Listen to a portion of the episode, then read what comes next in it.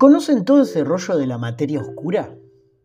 Sí, la física y la cosmología tienen viajes cósmicos que encima tienen grados de realidad.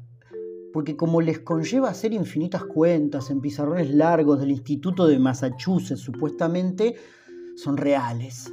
Pero la verdad que cuando uno las escucha con atención, como que esas cosas físicas son lo más parecido que tenemos a un mundo mágico como los de Doctor Strange o Harry Potter, o los ositos cariñosos también, porque no sé si saben, pero las partículas fundamentales de nuestro universo, como los leptones, los bosones o los neutrinos, tienen colores, sabores y hasta grados en los que les gusta estar más colgados de una pata de la nada misma.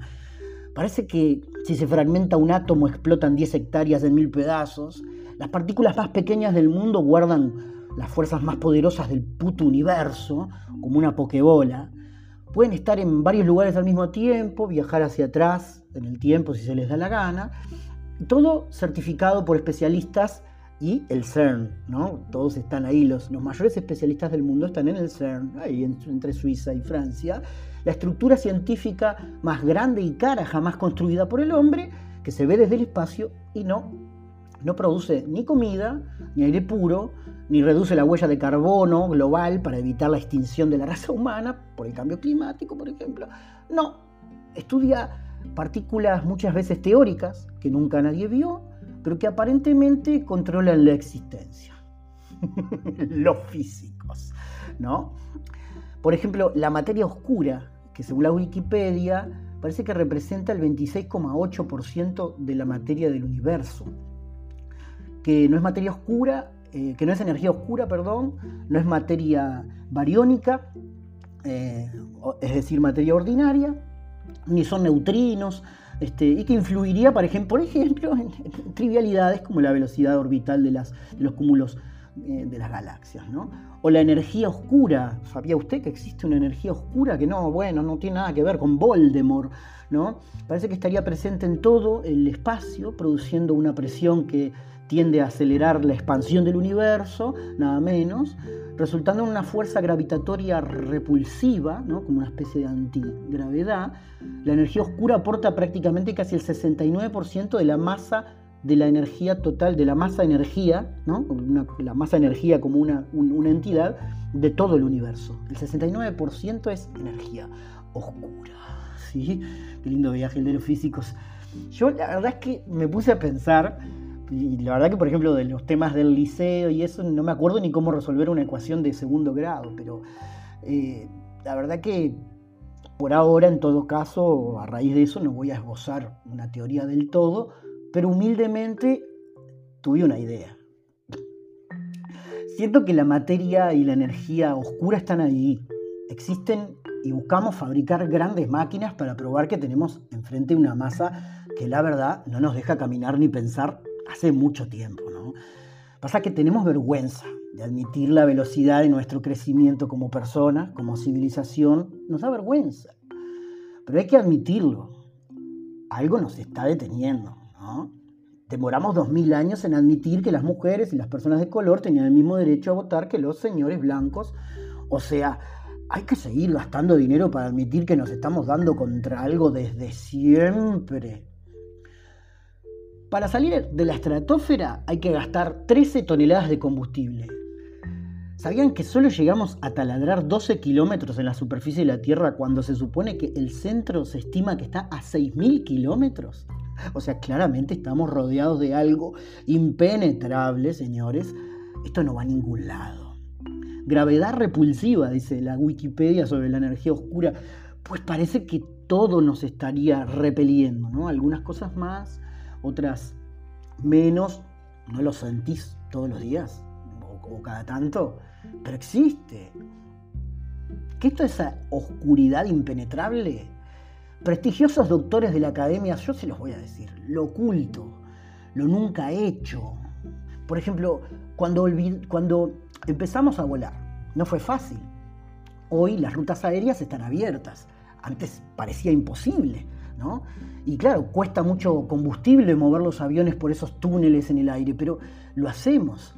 Cuesta más toneladas de trabajo diario de obreros para levantar un solo avión y eso no lo vemos tampoco, ¿no? Son como partículas, eh, pero están ahí y que yo sepa, tampoco la ingeniería de la, de la de los movimientos obreros tiene tanto peso como el que tienen ustedes, señores, una gran estructura en Suiza y que no tienen los, los trabajadores mundiales, ¿verdad? Los, los sindicatos. Pero bueno, ustedes son los doctores de la academia. Cuando empezamos a desplazar las partículas de lo no hecho, de lo no dicho, de lo no pensado, un campo oscuro que hay que cavar para mover y avanzar, lo hacemos con ideas ya iluminadas. Por ejemplo, el avión lleva en su nariz la luz de los científicos, los herreros, los mecánicos, los pilotos, los licenciados en geografía que hicieron las cartas de aviación, que fueron desplazando las primeras piezas de lo desconocido y dejaron pasar la luz de las ideas. Con ellas fabricaron un avión que tomó siglos levantar vuelo. Expandieron el universo cada vez que sintonizaron un canal de luz ya abierto o abrieron uno nuevo, que se puede. Todo lo posible hoy se mueve por la nervadura de ideas y de tiempo que nos energiza la mente y nos dice que es por ahí. Eso es la energía clara, la materia prima de abrir los ojos todos los días y ver, ver el mundo que tenemos delante. Aunque parezca tierra de Minecraft, hay que ponerse a acabar. El mundo que sí vemos está hecho de lo que hicimos todo lo cual investigamos y nos animamos a hacer y ser, somos lo que hacemos y cuesta 13 toneladas de combustible moverse por el día a día de lo que aparentemente debemos ser o terminaremos siendo, ¿no? según hasta dónde nos dé las fuerzas para acabar en lo desconocido. Todo ese rollo físico tiene un mar debajo de partículas espirituales que los físicos más avesados nombran y domestican como pericos, ellos lo saben. Los físicos ya saben que su materia no tiene físico, es todo onda, sí, partículas. Los físicos desde, desde el siglo XX pueden discutir de si Dios tira los dados o no los tira, pero de que la física ya no tiene un gramo de materia física, lo saben todos. Los físicos son espiritistas con título y aceleradores de partículas carísimos. Son cazafantasmas que lograron los fondos y el respeto gracias a Einstein, un genio del marketing, de la física, ahora pueden dedicarse a la magia sin que los tilden de hechiceros o, peor aún, ¿no? de magos baratos de cumpleaños infantil. Pero yo les digo que, salgan de ese, de ese nicho, porque eso no es así. Con todo respeto que le tengo a la noble profesión de Lord Stephen Hawking o de Sir Richard Feynman, Prefiero la de Luis Borges, por ejemplo, que inventó universos sin pedirle plata a nadie, armó estructuras infinitas sin cobrar un solo subsidio y escribió mil historias fantásticas sin ocultar que sí, era un farsante, Con orgullo de su mundo mágico.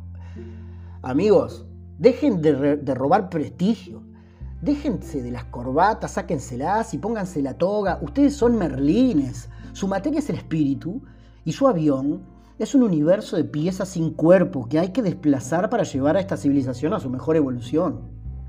Mientras tanto seguimos moviendo bloques gigantes de política, de economía, de nacionalismo barato. Tardamos siglos en construir sus pirámides, cuando podríamos levitar las piedras con la mente, por favor. Pero no, ustedes, por no perder su título universitario, no admiten que la magia existe y siguen diciendo que estudian la materia tangible sabiendo que la verdad es que nadie la, puede tocar lo que estudian ustedes, ¿verdad? Eh, que estamos cavando en lo inexpugnable, en el infinito, la piedra filosofal con la que labramos nuestros destinos. Amigos, pensamos la inercia cósmica y nademos en el mar de lo desconocido, donde yacen todas las soluciones, los fantasmas y las decisiones que nos restan por tomar Detrás de lo no pensado, de lo no hecho, está el único futuro posible, sin vencer la inercia. Todo es un gran bloque de materia oscura, la nada impenetrable.